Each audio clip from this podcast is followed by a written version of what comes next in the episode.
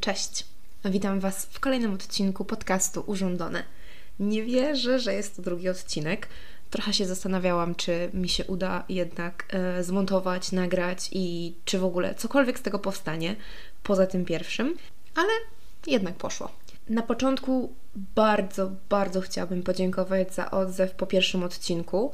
Nie spodziewałam się tego. E, nie dość, że odezwały się do mnie osoby, z którymi nie mam już kontaktu albo dawno ich nie widziałam, z przyczyn wiadomych, e, nie mieszkam już w Polsce. No i e, jest to szansa na ponowny kontakt, tak samo z osobami, z którymi kiedyś pracowałam w radiu, czy które kiedyś w ogóle były związane z radiem także.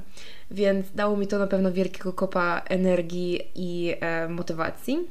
Dlatego zdecydowanie zostaję przy urządlonych i być może będzie to przygoda na dłuższy czas. Kolejna rzecz to taka, że próbuję wystartować z social media. Zdałam sobie sprawę, jak bardzo jestem w tych e, sprawach retro i nie do końca ogarniam całego kontentu, ale staram się, także dajcie mi trochę czasu. Nie będę raczej informowała za dużo o podcaście na moim prywatnym profilu, więc kto chciałby śledzić e, odcinki, a także inne rzeczy typu ankiety albo możliwość e, wpłynięcia na te odcinki, ponieważ niedługo pojawią się już wywiady z osobami z innych krajów, także zaczynamy e, cykl podróży. Zapraszam do śledzenia, followowania mnie na Facebooku. Wystarczy wpisać urządlone i tak samo na Instagramie. Na Instagramie chyba będzie to bardziej, um, będą to bardziej migawki z Berlina, um, ale także możliwość poznania gości, zobaczenia ich i jakaś interakcja. Jeszcze do końca nie wiem, ale na pewno e, postaram się, abyście się nie zawiedli. Zanim przejdziemy do głównego tematu, um, jedna tylko rzecz, którą, muszę, którą się muszę podzielić. Historia z Polski, która bardzo wstrząsnęła mną, czyli Lagun Krakowski dla tych, którzy w jakiś sposób nie wiedzą o co chodzi, w jaki sposób nie followują Make Life Harder na Instagramie, albo nie wiem, nie wiem, nie wiem, czy to jest możliwe, że ktoś o tym nie słyszał, ale jeżeli o tym nie słyszeliście, to yy, tak króciutko. W Krakowie ktoś wyrzucił croissanta przez okno. Pewnie powiedziałam to źle, ale musicie mi wybaczyć. I ten croissant sobie na tym drzewie siedział przez jakiś czas. Siedział. No i pewna pani, która miała idealny widok na tego croissanta, ale nie wiedziała, że to jest croissant, stwierdziła, że to jest na pewno jakieś dzikie zwierzę i zadzwoniła do Towarzystwa Opieki nad Zwierzętami chyba, mówiąc, że to pewnie jest lagun, proszę coś z tym zrobić. Mówię o tym dlatego, że pomijając fakt, że jest z tego jedna wielka beka na, cały, na całą Europę, w mojej pracy też już zostało to gdzieś tam wypuszczone w obieg, ale ja miałam takiego swojego prywatnego laguna przez półtorej roku. Um, mieszkam w tym obecnym mieszkaniu przez półtorej roku, co jest jak na Berlin, jak na moje życie berlińskie, naprawdę długo. Ja w ciągu tych pięciu lat zmieniałam mieszkanie pięć razy, ale od początku, w którym tu jestem, przed oknem mam drzewa generalnie i wspaniały widok na hotel. E, na szczęście dzięki koronie nie ma tam turystów, więc nie patrzymy sobie nawzajem w okna, ale na drzewach, które są naprzeciwko mojego, mojego balkonu, wisi foliówka. Foliówka, która od półtorej roku trzymała się dzielnie, żadne wiatry nie były w stanie jej z, tego, z tej gałęzi um, zdmuchnąć, ale wyglądało to ohydnie, no po prostu, um, o Boże, każdego dnia jak się budziłam, widziałam tą foliówkę przed własnym oknem. Nie dała rady jej w żaden sposób usunąć, um, ale w każdym razie śmiałam się, że to jest taki mój lagun, ale wróciłam do mieszkania, nie było mnie przez jakieś dwa tygodnie, wróciłam i mój prywatny lagun zniknął. Nie ma foliówki. Stwierdziłam, że to musi na pewno znaczyć, że skoro tak długo utrzymywała się na tej gałęzi, tak samo będzie z koroną i ona już pewnie sobie niedługo pójdzie. Tak, lubię sobie opowiadać takie bajeczki. No dobra. Berlin 2.0. Znacie już e, formułę. Odcinek podobny do poprzedniego z innym gościem i oczywiście z innymi przykładami, ale dalej e, obserwujemy z moimi polskimi przyjaciółkami, jakie rzeczy nas w Niemczech zdziwiły, um, a jakie obecnie są dla nas kompletną normalką, a które nawet e, zaczęłyśmy robić same. Do tego chciałabym bardzo szczęśliwie ogłosić, że do urządlonych zostaje doczepiony mały literacki kącik. Oczywiście e, nie przeze mnie, ale przez osobę, która jest do tego zdecydowanie bardziej odpowiednia, czyli przez Olę Kotlińską. Ole poznałam podczas studiów na, na kierunku dziennikarstwa, a także przede wszystkim w radiu studenckim. Ola miała wtedy swoją audycję z książką w tytule, ja zajmowałam się muzyką. Uważam, że fajny będzie to dodatek dla tych osób, które interesują się, ale też nie tylko, ponieważ podobno w czasie pandemii Polacy zaczęli czytać, zaczęli czytać częściej. więc jak będziecie mieli um, chwilę, a nie będziecie wiedzieć, jaką książkę chcielibyście przeczytać, mam nadzieję, że polecenia Oli Wam pomogą.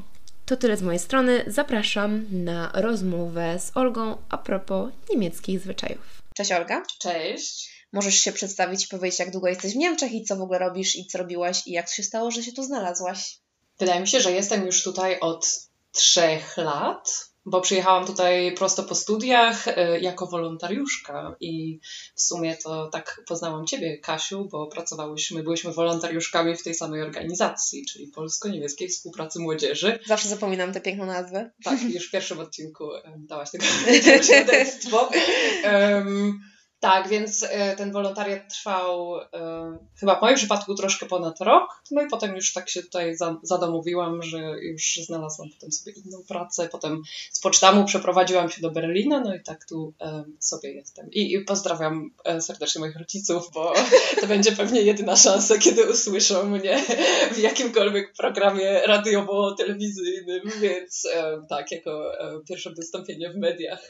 Już pierwsze pozdrowienie pykło, no dobrze. Tak Pruszków! tak, Olga jest Pruszkowa, to tak e, też na marginesie.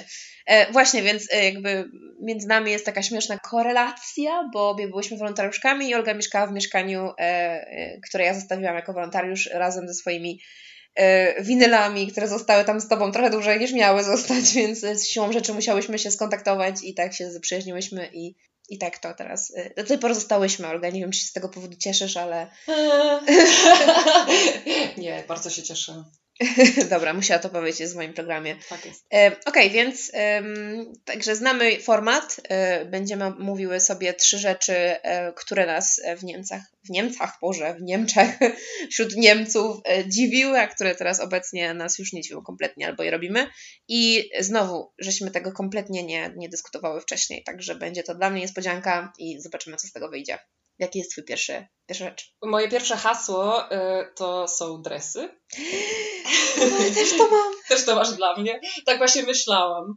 Więc pod tym hasłem y, generalnie kryje się to, że nie wiem, tak nawet jak teraz patrzę na swoje ubrania, to pojawiło się w mojej szafie dużo więcej takich wygodnych i strasznie flejowatych, jeśli mogę to tak określić, ciuchów. Przed pandemią nawet, żeby nie Przed było. Przed pandemią, tak. To pandemia tutaj nie ma y, nic do rzeczy. Bo po prostu mam wrażenie, że w Niemczech y, ludzie nie zwracają na to uwagi, jak wyglądasz i jak wyglądasz po prostu jak największy jakiś syfiarz i żebyś nie mył głowy przez trzy tygodnie i Też po spoko. prostu miał wypychane. Moje ulubione to są te takie dresy, które z takim wypychem na kolanach, nie? że Ach, widać, tak. że generalnie się wysiedziane przez dwa tygodnie. No to generalnie ja tak teraz wyglądam, e, moi drodzy.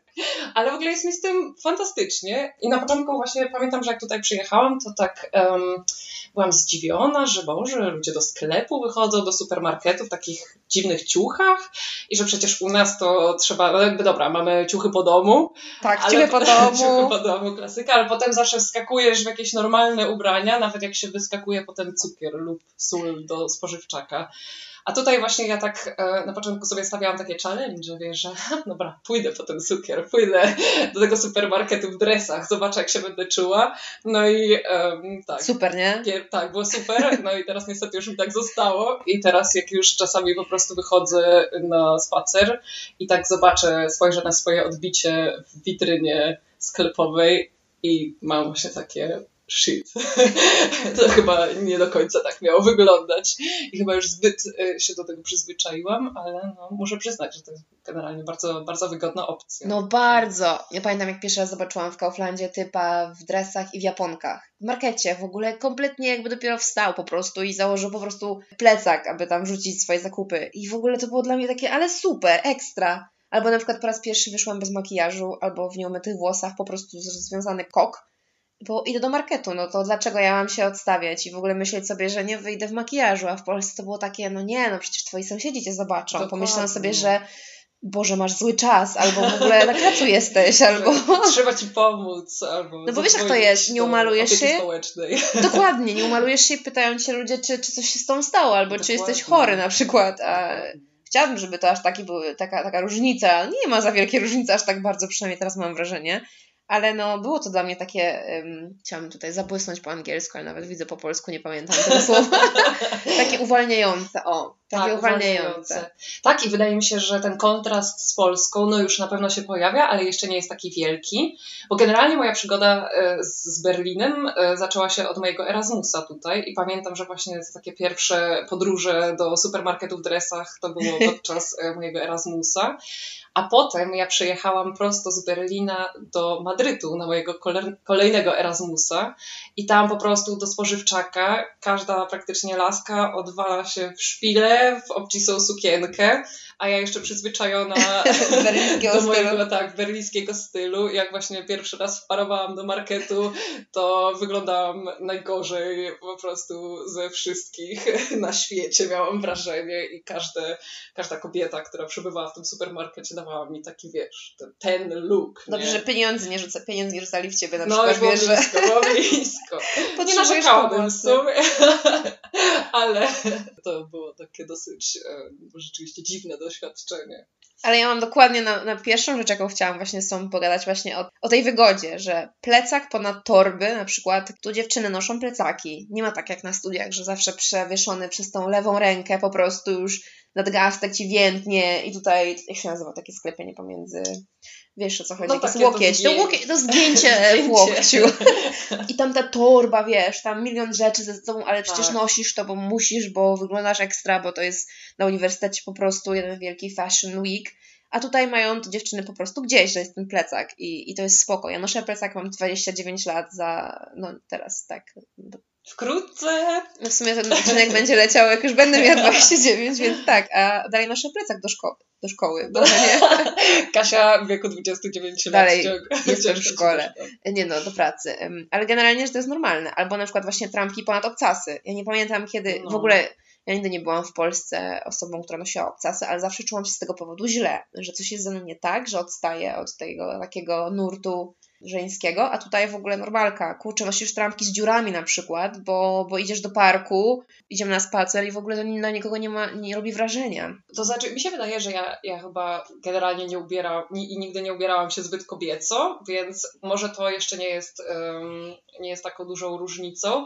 Natomiast no, są pewne jakieś takie, mam wrażenie, modowe zasady, których nie powinno się łamać. Na przykład e, plecak do płaszcza, a ja już, ja już po prostu ja nie mam. Wyzbyłam się takich zasad, więc mam elegancki płaszcz, do którego zakładam plecak z Decathlonu i uważam, że wyglądam po prostu pierwszorzędnie i się, i się tym już nie stresuję, także...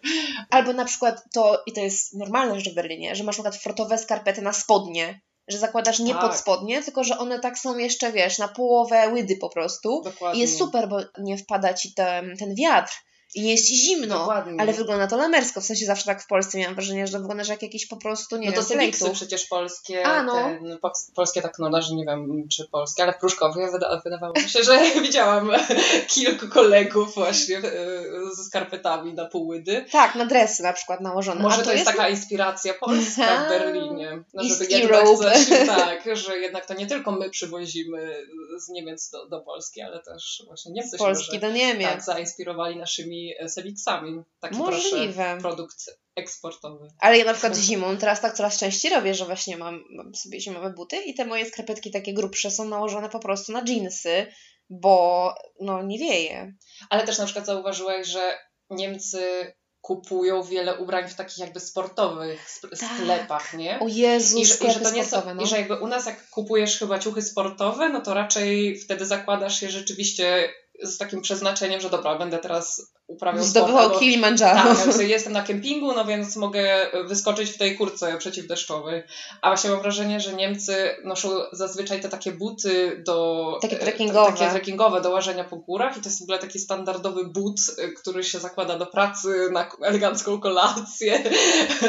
Totalnie wszędzie. I właśnie te takie sportowe kurtki, jakieś tam przeciwwiatrowo-deszczowe. Tak. Także, I te no. samo plecaki, czy właśnie no Decathlon, to to nie jest tylko all na kempingu, tylko po prostu na ulicach. Wszędzie widzisz te North Face chyba, Decathlon, jeszcze jakaś masa innych drogich, na które nigdy nie będzie stać firm, które Niemcy noszą. Tak, no bo prawda. to ważne, ważne, żeby to podkreślić, że te ciuchy naprawdę nie są tanie, nie? Tak, że oni tak, wydają jakość. na nie kupę kasy, bo jakość jest najważniejsza i taka jakby użyteczność tych ciuchów. Ale właśnie przypomniało mi się, bo pracuję w biurze z takim Argentyńczykiem i pamiętam, że on właśnie wychodził już kiedyś z biura i założył swoją sportową kurtkę, na to kaski, jeszcze na głowę um, rowerowy i miał właśnie też takie trekkingowe buty i tak spojrzał na siebie, takie Boże, że po prostu chyba asymilacja osiągnęła, e, no, że już się po prostu chyba zintegrował wręcz za bardzo, jak już, jak na niego. Z niemieckim środowiskiem. Tak, dokładnie. No i właśnie w 2020 stało się to normą trochę przynajmniej, te dresy i to taka wygoda. Teraz w ogóle powstają e, jakieś tam linie e,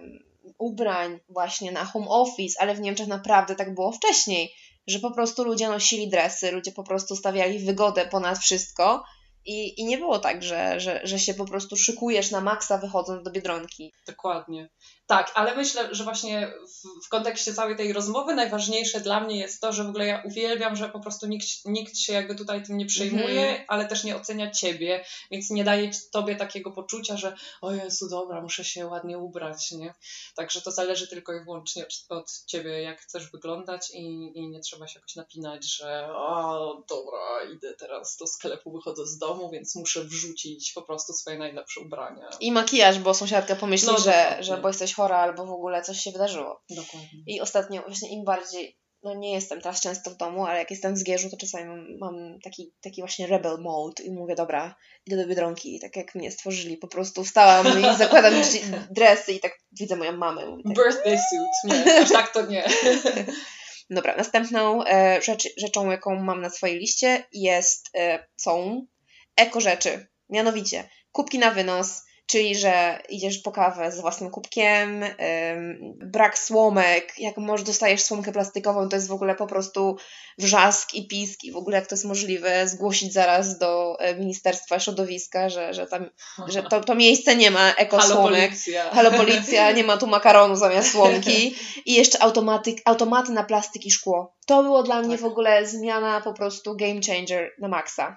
Jak przyjechałam, bo może taki mały kontekst. W Niemczech, generalnie w każdym markecie, mamy automaty, w którym możemy wrzucić plastikowe butelki i szklane butelki. Za plastik jest zazwyczaj 20 eurocentów, za szklane 8 czy jakoś tak.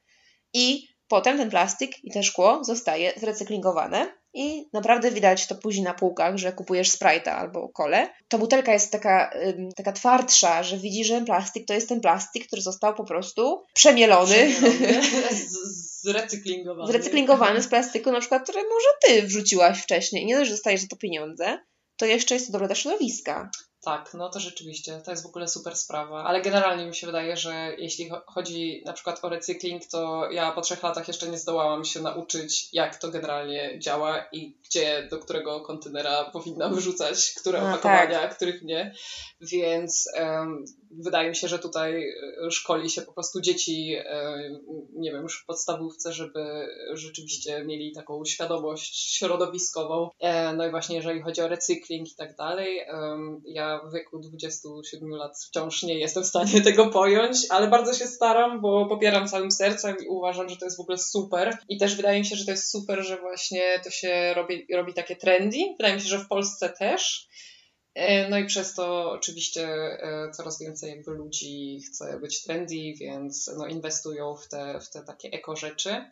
No, ale sama generalnie wydaje mi się, że już chyba po prostu mam wszystkie możliwe kubki termiczne we wszystkich rozmiarach i, e, i staram się rzeczywiście pamiętać, żeby je ze sobą zabierać. E, ale właśnie teraz przypomniało mi się, że raz w Polsce poprosiłam kogoś w kawiarni, czy może mi zrobić kawę do mojego kubka termicznego i mi odmówiono mhm. z uwagi na chyba niehigien... nie, nie wiem, jakieś tam higieniczne, sanitarne warunki. Ale czyli... to było jakoś w koronie, w czasie korony? Czy, nie, czy... to jeszcze było przed koroną A. i po po prostu powiedziano mi, że oni nie mogą za ladę, powiedzmy, za bar przyjmować e, żadnych obiektów mm. z zewnątrz.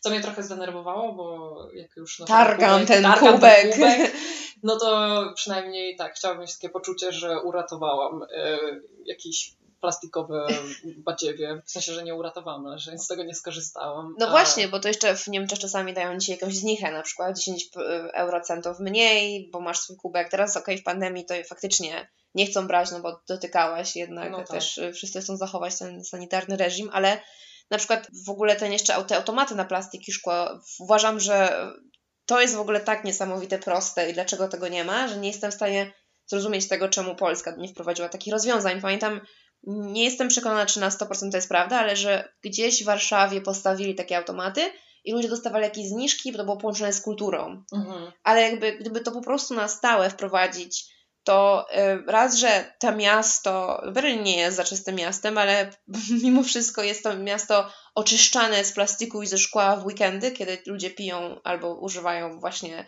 takich butelek na zewnątrz i potem po prostu ludzie, którzy powiedzmy sobie gdzieś tam koczują, często to są Polacy na przykład, zbierają te rzeczy i mają z tego po prostu zarobek. I co jest, co jest jakby fajnym procesem, bo to jest oczyszczane, oni sobie zarobią i dodatkowo jeszcze ten plastik, to szkło zostanie wykorzystane ponownie. I jakby nie rozumiem, dlaczego to nie jest na porządku dziennym w Polsce. Ja też tego nie rozumiem. Wydaje mi się, że powinno być. Albo na, na przykład Powinno, na 100%. Albo w ogóle też foliówki. Ja w ogóle nie, nie pamiętam, kiedy widziałam w Niemczech ostatnio kogoś z foliówką, po prostu chodzącą, wychodzącą z supermarketu. Tak, to jest wręcz taki foliówka shaming, nie? O, to tak, foliówka shaming, takie... pięknie.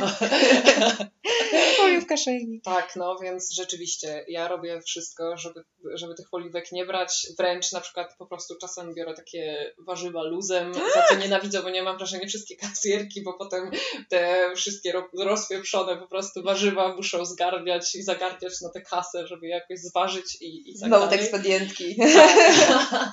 ale, ale rzeczywiście nie, foliówka shaming. No ale myślę, że to jest jednak mimo wszystko dobre, no, że służy e, bardzo dobremu celowi, dlatego um, popieram foliówka shaming i też um, rzucam już takie beachy looks um, niektórym, niektórym osobom, które widzę, że korzystają z foliówek, mojej matce, mojej mamie włącznie, więc, więc ja mojej mamie to samo. Jeszcze w ogóle ja mam chyba z jakieś 20 różnych wypełnionych toreb i zawsze też mamie zostawiam. W firmach najczęściej brandingowe różne dostajesz i też moja mama chyba z wszystkich firm, w których pracowałam. I, a w Polsce po prostu widzisz e, właśnie osobę wychodzącą z Biedronki, która ma w jednej ręce cztery różne foliówki, w drugiej sześć i te wszystkie rzeczy mogły być włożone do jednej torby bawełnianej i tak ci się po prostu taki mały nóż w kieszeni otwiera. Ja nie wiedziałam, że, to tak, że można inaczej. Wydaje mi się, że też nie ma co tej osoby za bardzo piętnować, dopóki ona nie wie, że może inaczej. Ale no cały czas masz to w, potem z tyłu głowy, że kurczę, w Niemczech tego nie robią. I Dokładnie. że jakby nie jesteśmy na tyle, Polska nie jest na tyle biednym krajem, bo może czasami się mówi, że są kraje, które są na tyle biedne jak trzeciego świata, tak, że nie mogą się martwić o ekologię, bo martwią się o głód albo inne powody, o inne w ogóle e, problemy. Polska nie jest krajem biednym i to wydaje mi się, że takie proste rozwiązania jak postawienie kurczę automatu i wyrzuć tam swoje plastikowe kubki po coli, nie kubki, tylko butelki, albo, albo po prostu po piwie, wydaje mi się, że jakąś w ogóle prostym easy fixem. Tak, to zdecydowanie. Mi się wydaje, że z jednej strony jakby ta infrastruktura, której w Polsce brakuje, czyli na przykład właśnie te maszyny, ale z drugiej strony to jest rzeczywiście eduko edukowanie ludzi i mm. pokazywanie, jakby zmienianie, yy, zmienianie tych nawyków, bo naprawdę nie wydaje mi się, żeby to było takim wielkim problemem, żeby zabrać własną torbę na warzywa na przykład do supermarketu i po prostu nie korzystać już z tych foliówek.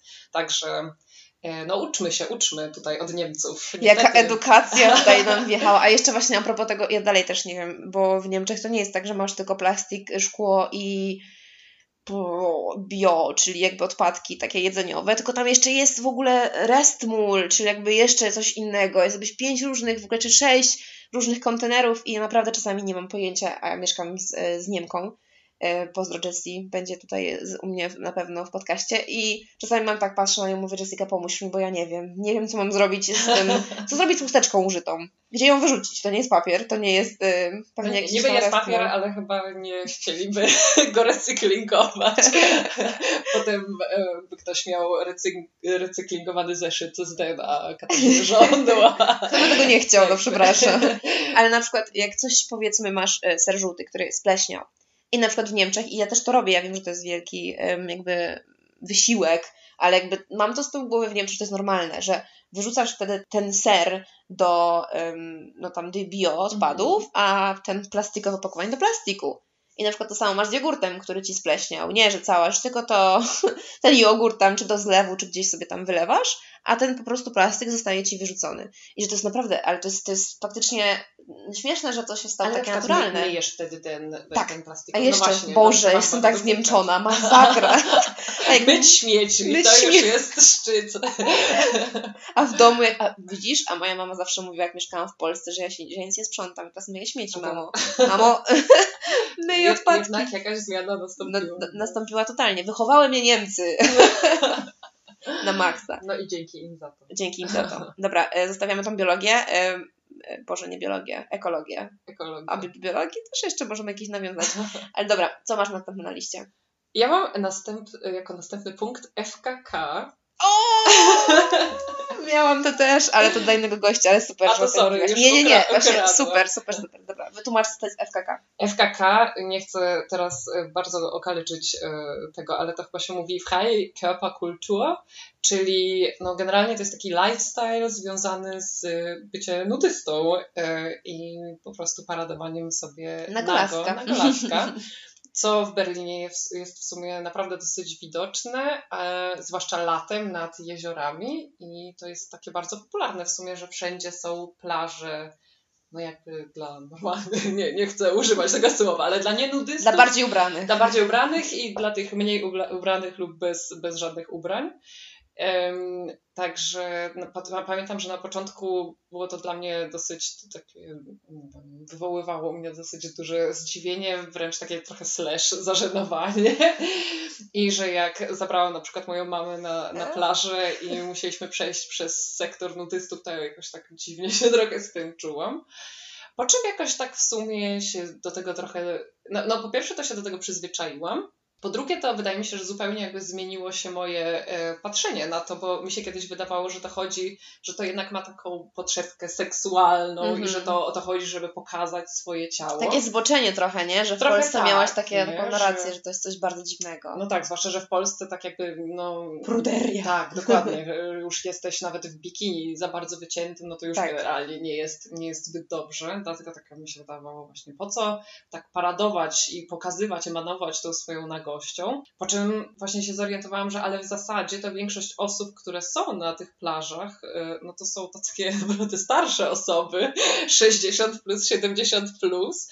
I tak potem się zastanowiłam, że no chyba takie osoby, no to przychodzą tam ra raczej z innych powodów, że one to już chyba nie pokazują i, i nie szpanują za bardzo e, swoim ciałem. Także no, na początku właśnie e, zdziwiłam się i potem pamiętam, że raz sama spróbowałam Uuu. i że poszłam tam i ściągnęłam mój kostium kąpielowy i na początku siedziałam przez 15 minut i się cieszyłam, że uwolniłam się i że właśnie, nie wiem, poczułam jakąś taką wolność. I, Zew natury. Zew natury i że tak nas um, Pan Bóg albo i nie Pan Bóg stworzył, tak wyglądamy i, i po prostu nie powinniśmy się tego wstydzić i w ogóle potem poszłam jeszcze popływać i pływanie bez e, ubrań jest najcudowniejszą rzeczą ever, po prostu tę wolność, jaką się czuje, że nic cię nie ogranicza, nawet e, kawałek materiału jest naprawdę nie do opisania. Wciąż nie robię tego za często, nie stało się to moim jakimś takim standardowym rytuałem. Wciąż mam jakąś taką wizję, że na przykład akurat jak zdejmę majtki, to przyjdzie na tę plażę mój szef i będzie mega awkward i nie będę wiedziała w ogóle jak się zachować i jak się z tego wytłumaczyć, więc cały czas jakoś w sumie bardzo mnie to krępuje.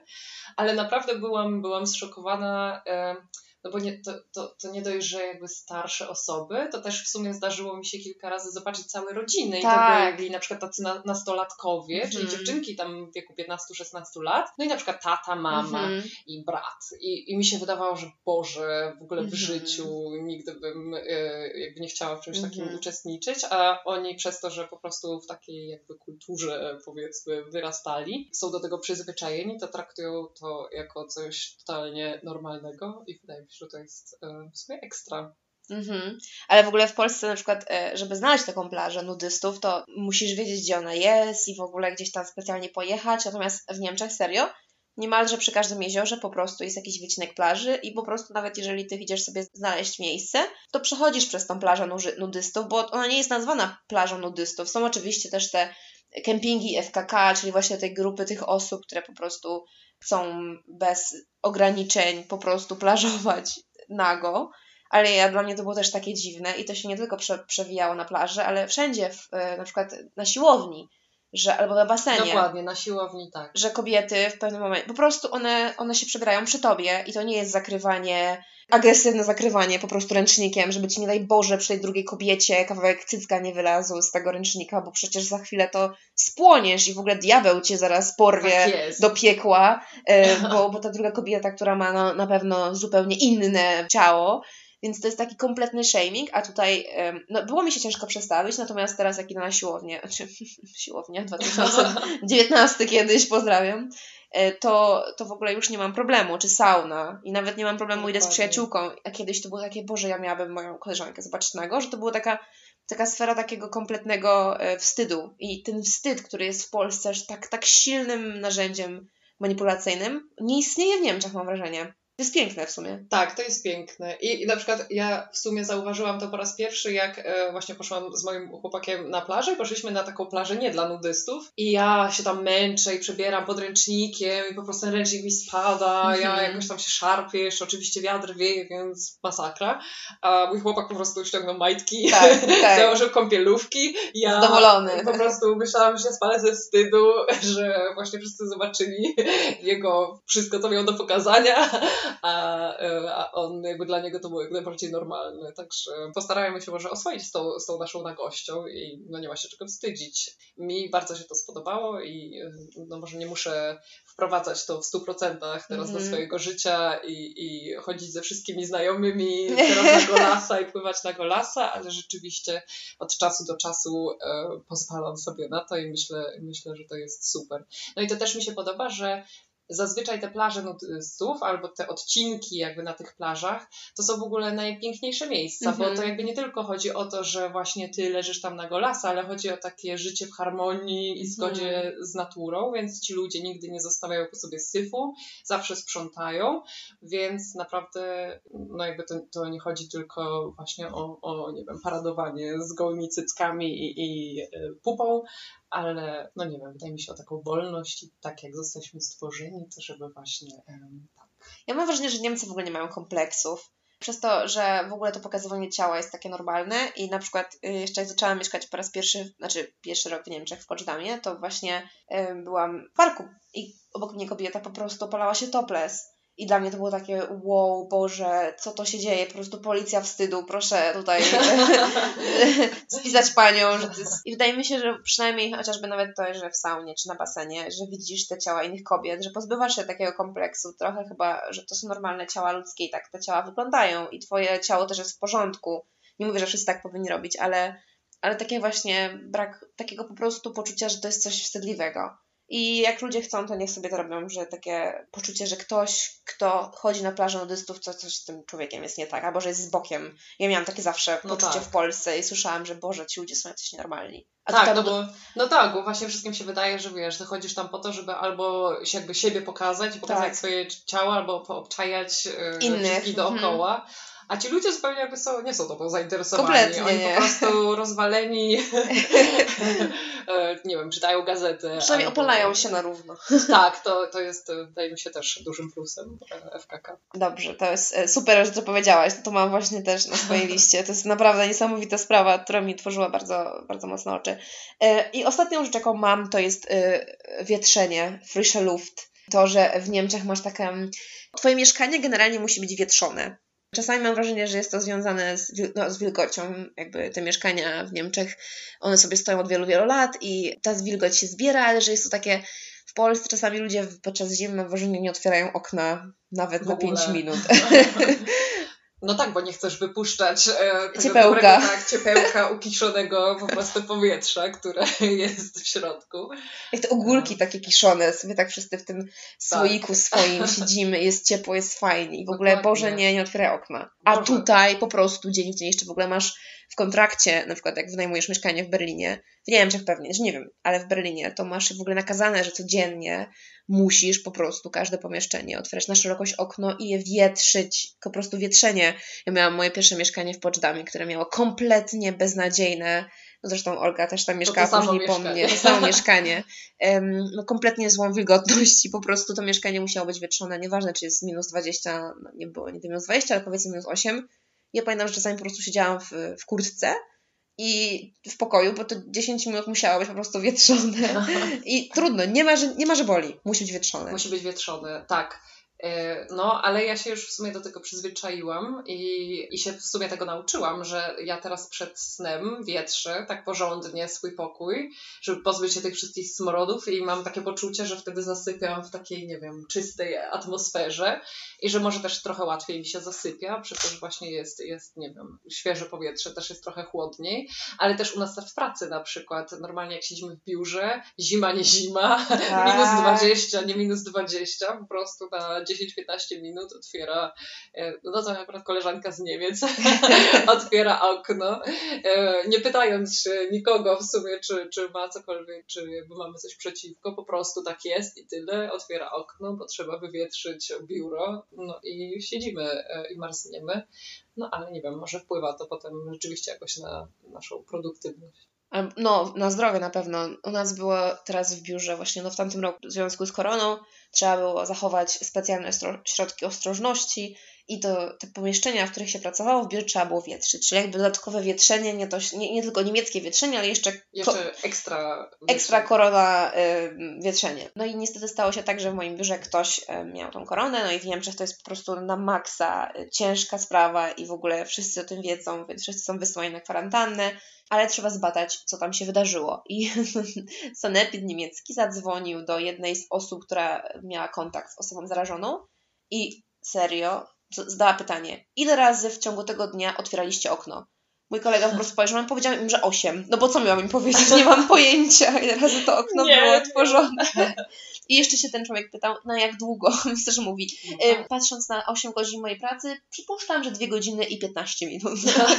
Więc na taką w ogóle to jest tak bardzo traktowane poważnie, że jeszcze po prostu musisz powiedzieć, jaka ilość czasu to, to okno było otworzone. I szkoda, że nie stężenie powietrza jeszcze zostało zbadane, ale Dokładnie. no ja też wietrzę na maksa ciągle. I moja mama na przykład z Gierzu, jak wietrze zimą, to, to spojrzy na mnie czasami i w ogóle, Boże, muszę nałożyć kolejny sweter, dlaczego to jest tak zimno? No i nie wytłumaczę, no bo dla mnie to jest już tak naturalne, że jak jestem u znajomych, to się czasami duszę, bo, bo jest po prostu no gdzie jest powietrze. Tak, no gdzie jest powietrze, ale że też no, w pewnym momencie się robi taki zaduch mm-hmm. i w ogóle mam wrażenie, że kiedyś ten zaduch mi zupełnie nie przeszkadzał. Ja uwielbiałam tak się właśnie kisić w tym tak, swoim sosie, tak. a teraz mam takie, no nie wiem, że na przykład wyjdę z tego pokoju, no bo jak w nim siedzę, no to nie czuję, że tak. jestem zaduch, ale wyjdę z tego pokoju na trzy minuty do kuchni, wracam i takie o Jezu, w ogóle, dlaczego ja siedzę tutaj w tym smrodzie, w ogóle, że to jest obrzydliwe i wtedy właśnie zawsze otwieram okno i, i staram się trochę przewietrzyć e, mój pokój. Także, e, lepiej mi się z tym żyje, więc... E, tak jest. Moi drodzy, wietrzcie pokoje, naprawdę, na maksa. Zwłaszcza jak się teraz siedzi długo e, przez kwarantanny.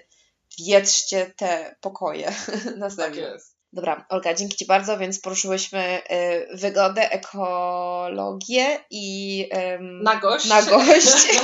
Na pewno jeszcze można by sporo rzeczy powiedzieć. Bardzo jestem ciekawa, czy ktokolwiek, kto mnie teraz słucha, kiedyś był na Erasmusie albo mieszka w innym kraju, czy też tak jest, czy, czy te aspekty są faktycznie inne w innych krajach. Domyślam się, że ta wygoda może niekoniecznie na przykład w Londynie albo w innych krajach, ale powiedzmy nagość. Jestem bardzo ciekawa, czy to jest też, czy do tego Niemcy są tacy wyzwoleni. Chociaż dziwny to jest, nie? Bo myślisz sobie Niemiec taki pewnie pruderyjny, bo te zasady, bo to wszystko takie nie wolno, tak wolno, a tu nagle proszę. Dokładnie. Może oni tak sobie tym rekompensują to podążanie za regułami. Może tak być. Kto wie, kto wie. Kto ale, wie.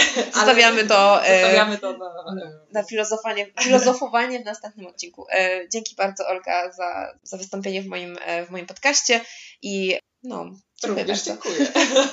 Dzień dobry. Dzisiaj mam znowu możliwość opowiadać o książkach. Y, kiedyś robiłam to w czasie studiów dosyć regularnie, więc bardzo mi miło, że mogę znowu coś powiedzieć y, na temat literatury, więc bardzo dziękuję Kasi za tą miłą propozycję. Y, I dzisiaj mam książkę, którą sama niedawno skończyłam czytać.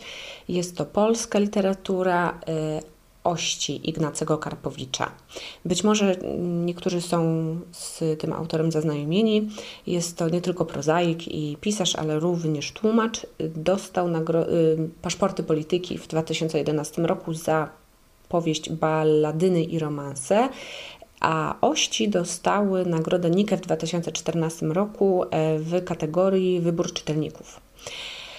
Hmm, I jest to książka, którą czytałam właśnie wtedy, kiedy wyszła, czyli w 2013 i wróciłam do niej teraz. I rzadko mi się zdarza, że po pierwsze, rzadko mi się zdarza, że wracam do książki, która na początku mi się średnio podobała. Zazwyczaj, jeśli czytam coś kilka razy, to dlatego, że było bardzo dobre w moim odczuciu, a nie dlatego, że się nie, był, nie, nie mogłam do tego przekonać. I bardzo się cieszę, że to zrobiłam i że mimo mm, pierwszych wrażeń przeczytałam tę książkę jeszcze raz, bo mam zupełnie inny jej odbiór. Kiedy czytałam Ości po raz pierwszy, mm, w ogóle bardzo trudno było mi uchwycić fabułę i powiedzieć, o czym książka jest, co się w niej dzieje i, i po co, i po co ja ją czytam. Wydawała mi się trochę przeintelektualizowana, sztuczna. Mm, żarty i, i, jakieś bardzo rozbudowane metafory były dla mnie śmieszne, ale nie dlatego, że y, miały jakąś wartość, tylko po prostu były jakby ta książka się za bardzo starała być śmieszną yy, i przefilozofowaną. nie wiem, czy jest takie słowo, chyba nie, ale yy, no wiadomo, o co mi chodzi, tak? W, w tym wieku no ta książka się ze mną za bardzo nie zgadzała. I teraz, kiedy przeczytałam ją jeszcze raz, to już bardziej rozumiem, y, być może, a, a, a może nie, ale sądzę, że w literaturze fajne jest to, że każdy może książkę czytać po swojemu i odbierać ją po swojemu i nie ma tutaj dobrych i złych wrażeń. Podobnie jak z muzyką chyba. E, wydaje mi się, że te przeintelektualizowania tak naprawdę były ironiczne i ta książka bardzo zyskała w moich oczach, bo tu jest pokazana duża samoświadomość i, i umiejętności pisarskie autora Y, i zupełnie inaczej ją odebrałam.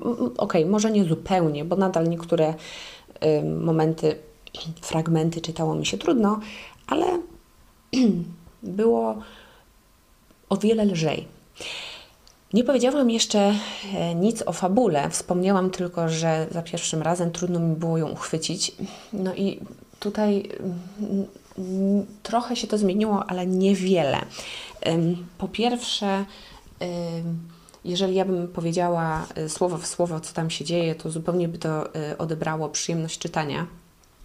A po drugie, być może nie byłoby to takie ciekawe, bo właśnie język i, i, i ta warstwa stylu pisania jest zdecydowanie czymś, co tę książkę wyróżnia. Chociaż to, co dzieje się i to, co przydarza się bohaterom, no, również jest bardzo ciekawe.